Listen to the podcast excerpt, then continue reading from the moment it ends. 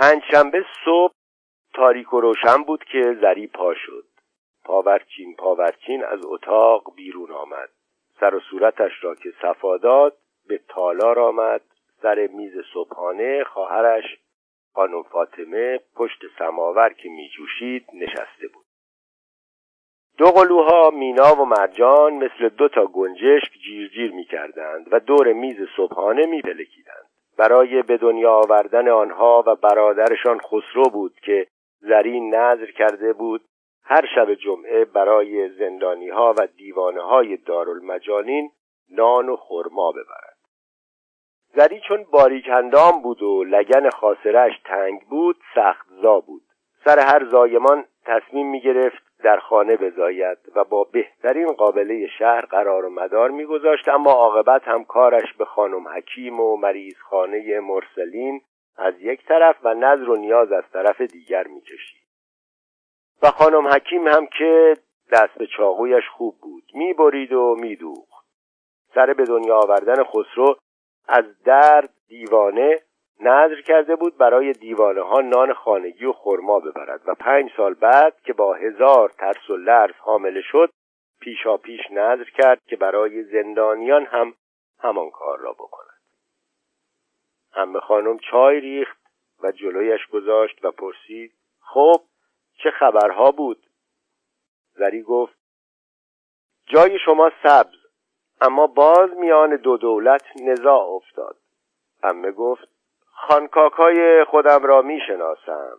یوسف را هم می‌شناسم. ابوالقاسم خان صاف نیست. از وقتی هم که دنبال وکالت افتاده ناصافتر شده. زری گفت از من قول گرفت که امروز عصر هر طوری شده جشن فرنگی ها بروم. نمی‌دانم تکلیف نظرم چه می شود همه گفت تو دلت شور نظرت را نزند. از حاجی محمد رضای رنگرز خواهش می‌کنم با غلام بروند دارالمجانین. خودم هم با حسین آقای عطار می‌روم زندان. سکینه هم آمده تنور را بسته خمیر هم ور آمده. نمازم را که خواندم سر زدم. به نظرم دارد نان میبندد. تو برو خواهر. نمی‌خواهم میان برادرها دعوا بیفتد. خسرو به تالار آمد. مینا دستهایش را به هم زد و گفت داداش خودمه سوار اسبم می‌کنه مگه نداداش تقریبا هیچ کلمه ای را درست ادا نمی کرد سینها را شین کاف و گاف را ت و را را لام تلفظ می کرد و مرجان که ربع ساعت از او کوچکتر بود مقلد و وردست خواهرش بود. مرجان پای خسرو را در بغل گرفت. اول تو باهاش بازی کن. بعد من. خب؟ خسرو به شتاب دستی به سر و گوش دوقلوها کشید و گفت من حالا باید بروم مدرسه. سر میز نشست. مینا رومیزی را کشید. سماور یله شد. نزدیک بود بیفتد. خانم گرفتش. ماشالله جن را دیوانه می کنند یکی یک حبه قند داد دستشان. خسرو دست برد به طرف قندان قند. مادر اجازه می دهی امروز عصر سحر را نل می کنند و پنج تا قند از قندان برداشت و در جیب گذاشت. چای را از امش گرفت دو تا قند دیگر هم برداشت آن را هم در جیب گذاشت. امه پرسید چای تلخ می‌خوری؟ گفت بله مدرسم دیر می شود خانم فاطمه یک قند دیگر به او داد. اقلکم دیشتمه بخور. خندید و گفت خانکاکا یک گونی قند و بیست بسته چای رعیتش را برده داده به سید مطیع الدین شنیدم پشت سرش نماز هم می‌خواند. آدمی که به عمرش نمی‌دانست قبله از کدام سمت است. خسرو گفت امه جان من سید مطیع الدین را دیدم. آن روز که با غلام رفتیم بازار وکیل دهنه و زین اسب برای سحر بخریم دیدمش. سوار الاغ سفیدی بود و دستش را از عبا درآورده همینطور در هوا نگه داشته بود. اینطور. دستش را به تقلید سید در هوا دور از خود نگه داشت و روی صندلی تکان تکان خورد. انگار روی الاغ نشسته و ادامه داد. مردم که رد می شدند همینطور دستش را ماچ می کردند و می رفتند. من و غلام هم دستش را ماچ کردیم. برای من دستش را آورد پایین. قدم نمی رسید. در باغ را زدند. دل زری تو ریخت. لابد گوشواره ها را از خانه حاکم آورده بودند. اما صبح به این زودی تازه آفتاب زده بود. به ایوان آمد. غلام را دید که در طویله در انتهای باغ با پیراهن و زیرشلواری بیرون آمد. کلاه نمدیش سرش بود مثل همیشه. غلام کچل بود. در را باز کرد. ابوالقاسم خان مثل شاخ شمشاد تو آمد. زری اندیشید نکند آنقدر دیر بفرستند که یوسف بیدار شده باشد. عجب خوشباورم کشک چی پشم چی گوشواره چی. به تالار برگشت و منتظر نشست. خانکاکا که وارد شد خواهرش گفت حلال ای ذکر خیرت را می کردیم ابوالقاسم خان چشمهایش را به هم زد و گفت لابد می گفتی با این دوندگی که می کند حتما وکیل می شود وکیل می شوم کلونل و قنسول را دیدم. حاکم هم قول داده. فقط سید لگد می اندازد یک روز سر منبر تعریفم را می کند و روز دیگر می‌زند زیر حرفهای خودش. خانم فاطمه گفت لابد قند و چای تحفه دهنسوزی نبوده. خانکاکا تشر زد. همشیره حواست کجاست؟ کدام قند و چای؟ و اشاره به خسرو کرد. امه آرام گفت خواهر بزرگتر همه تان هستم و حق دارم دلالتتان بکنم. راهی که می‌روی درست نیست. خسرو هم غریبه نیست. خانکاکا چشمهایش را به هم زد و خشمگین گفت پس راه برادر سوگلیت یوسف درست است که از یک دست از دولت کپون قند و شکر و قماش می‌گیرد و از دست دیگر تحویل دهاتی ها می‌دهد؟ خب آدم نادان صرفه تو در این معامله چیست؟ هر وقت ده می رود برای دهاتی ها دوا می برد به خدا اگر تمام دواهای دنیا را تو این دهات بریزند درد این دهاتی ها دوا نمی شود. خسرو پا شد. خداحافظی کرد. خانکاکا پرسید حالا کجاست؟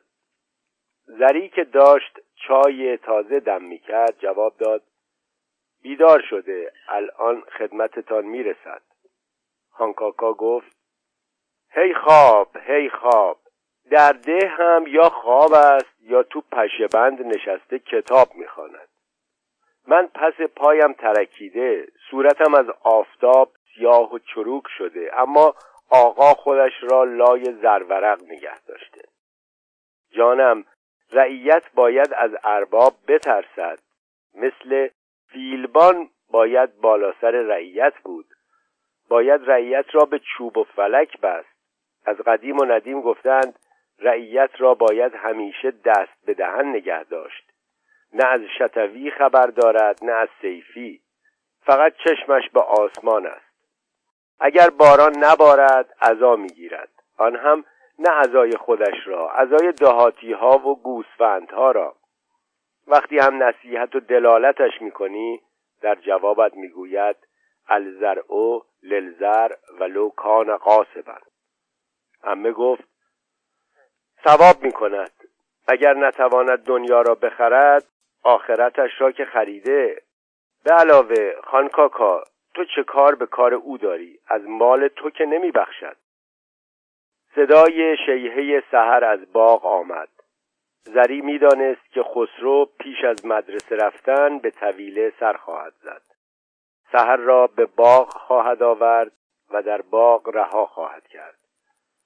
خانکاکا به صدای شیهه سحر پا شد و پشت پنجره تالار رفت و به باغ نگاه کرد و گفت عجب قشنگ شده. حیوان مثل طلا می درخشد. چه قلتی روی علفهای سرد می‌زند نگاه کن پاشو ایستاد. چشمهای دور از هم پیشانی بلند. گوشهایش را که جلو میآورد یال زردش. دمش را بالا گرفته. سرش را هم بالا گرفته تقلید مادرش را در می آورد.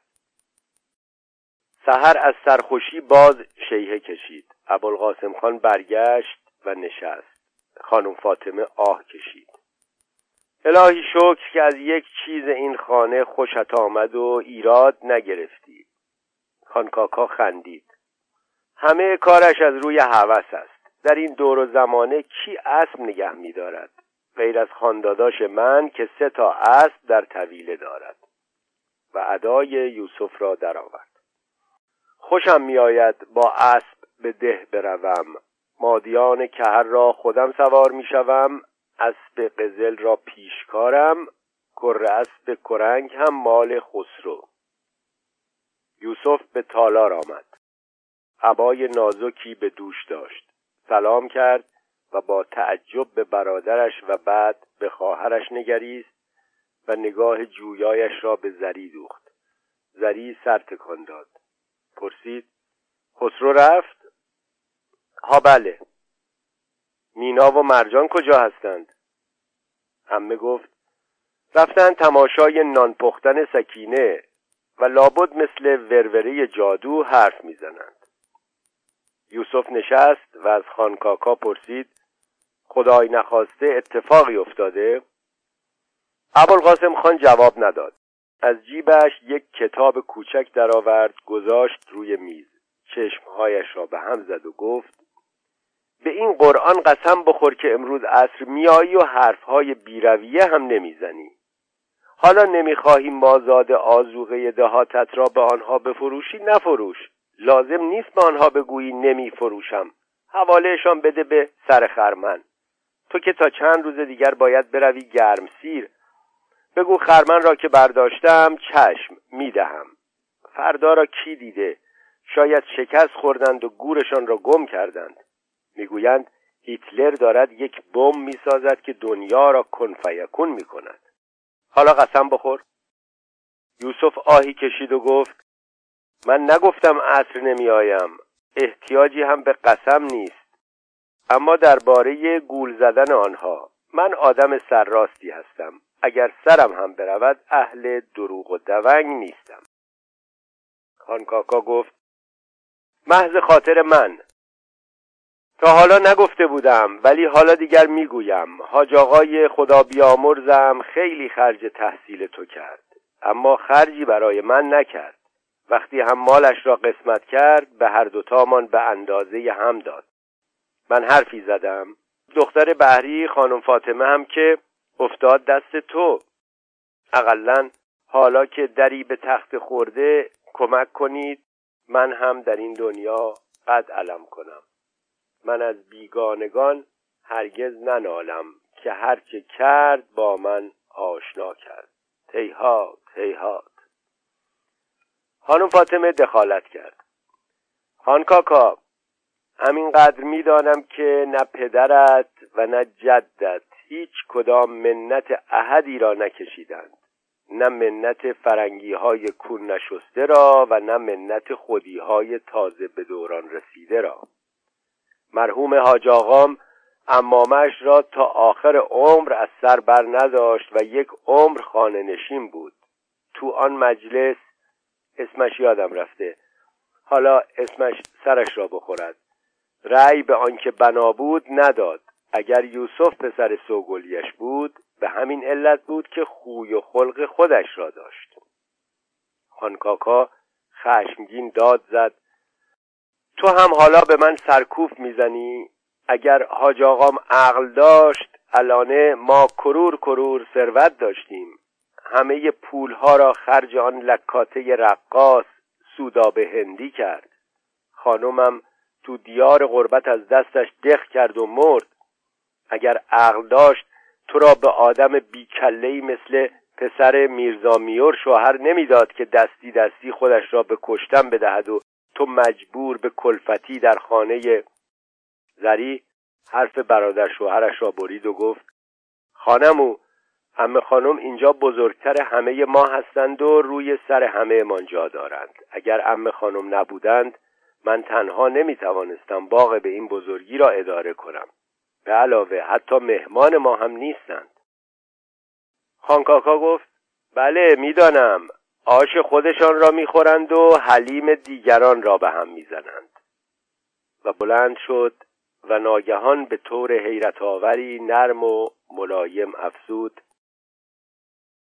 نمی‌خواستم صبح اول صبحی در این روز عزیز به جای خیر و خیرات و خدا بیامرزی مرده ها را در گور بلرزانم. پیش آمد دیگر. همشیره به دل نگیر. زری برای بدرقه خانکاکا با دو برادر به باغ رفت. سهر داشت علف می‌خورد. بوی غریبه که شنید علف را ول کرد و سرش را بلند کرد. دماغ پشت گلی رنگش لرزید. خانکاکا جلوش ایستاد. کره یک قدم عقب رفت. شیهه کشید. مادرش از طویله به شیهه او جواب گفت. یوسف که جلو آمد سحر آستین لبایش را بو کرد. سرش را بالا گرفت و نفس عمیق کشید. بوی آشنا را فرو داد. یوسف یال و گردنش را نوازش کرد. وقتی زن و شوهر از بدرقه ابوالقاسم خان برگشتند سحر از این طرف باغ به آن طرف تاخت می‌کرد. یوسف گفت زری نگاه کن دنبال پروانه ها گذاشته. انگار سحر گرمش شد. چرا روی علفهایی افتاد که هنوز آفتاب به آنها نرسیده بود و چند بار غلطید و بعد ایستاد و بعد ناگهان به یک پروانه زرد و قهوه‌ای یورش برد. وقتی به ایوان رسیدند یوسف ایستاد و به باغ نظر انداخت و گفت شهرت زیبا شده حیف که باز تابستان در پیش است و من نه به تو می‌رسم و نه به شهرت. زری پرسید شهر من؟ یوسف گفت مگر دیشب نمی‌گفتی شهر من این خانه است؟ زری خندید و گفت ها بله این شهر من است وجب به وجبش را دوست دارم. تپه پشتش ایوان سرتاسری دور امارت دو جوی آب دو طرف خرند آن دوتا درخت نارون دم باغ. نارنجستانی را که نارنجهایش را خودت با دست خودت کاشته ای آن درخت هفت نوبر را که خودت هر سال یک میوهش را پیوند زدی. عرقگیری همسایه را با تلمبار گلها و سبزیهای هر فصلش. گلها و سبزیهایی که حتی اسمشان آدم را خوشحال می کند بیدمشک اترنج شاتره تارونه نسترن و از همه بیشتر شکوفه های بهار نارنجش و عطری که از آنجا به باغ ما می آید گنجشک ها و سارها و کلاخ ها که خانه ما را خانه خودشان می دانند. اما از گنجشک ها لجم می گیرد زیر طره ارسی و یا سر درختها لانه می‌گذارند. دم به دم تخمایشان میافتد روی زمین و میشکند. بس که شلختند. یوسف لبخندی زد و گفت صدایت مثل ململ نرم است مثل یک لالایی. باز هم بگو. زری گفت چه بگویم؟ از آدمهای شهرم؟ از تو از بچه ها و ام خانم و همسایه هایمان یوسف به خنده افزود از حاج محمد رضای رنگرز زری گفت از حاج محمد رضا رنگرز با پارچه های رنگارنگی که توی خیابان سر چوب ها بر آفتاب میبندد و دستهایش که تا آرنج بنفش است. از غلام و حسین آقای عطار و حسن آقای علاف سرگذر از خدیجه. دیگر بس است. نمی‌گذاری بروم به کارم برسم. صدای زنگوله گردن خرها آمد. یوسف گفت برای شهر همسایه بهار نارنج آوردند چه بویی در هواست. زری دل نمی‌کند برود. آنقدر ایستاد تا خرها وارد باغ همسایه شدند. و بارهای معطر خود را در خرند وسط باغ روی هم باشتند. دیروز صبح بود که دوقلوها را بر سر تلمبار شکوفه های بهار نارنج برده بود. مینا دستهایش را به هم زده بود و گفته بود ای خدا چقدر ستاره! و مرجان سرش را روی انبوه گلها گذاشته بود و گفته بود می‌خواهم اینجا لالا کنم. و زری تمام این مدت در نخ حرکات پیرمرد عرقگیر و ستا پسرش بود پیرمرد دو زانو روبروی شکوفه های بهار نارنج نشسته بود و سبدها را می انباشت و پسرها سبدها را روی سرشان می گذاشتند و به خزانه می بردند. پیرمرد اسم مرجان را گذاشته بود نرگسی و اسم مینا را نارنگی و زری نمی‌دانست چرا و کارش که تمام شد برای نرگسی و نارنگی به قول خودش با یک سیب و چهار قطع چوب باریک چرخ فلک درست کرد و چرخ فلک را در جوی آب جوری تعبیه کرد که گذر آب به چرخاندش و بچه ها آنقدر خوشحال بودند که انگار مالک بزرگترین چرخ فلک های دنیا هستند. و زری می اندیشید که چرا پیرمرد پسرهایش را زن نمی دهد در حالی که موقع زنشان است. و بعد فکر کرد که آدمهایی که با این همه گل سر و کار دارند چه لزومی دارد زن بگیرند.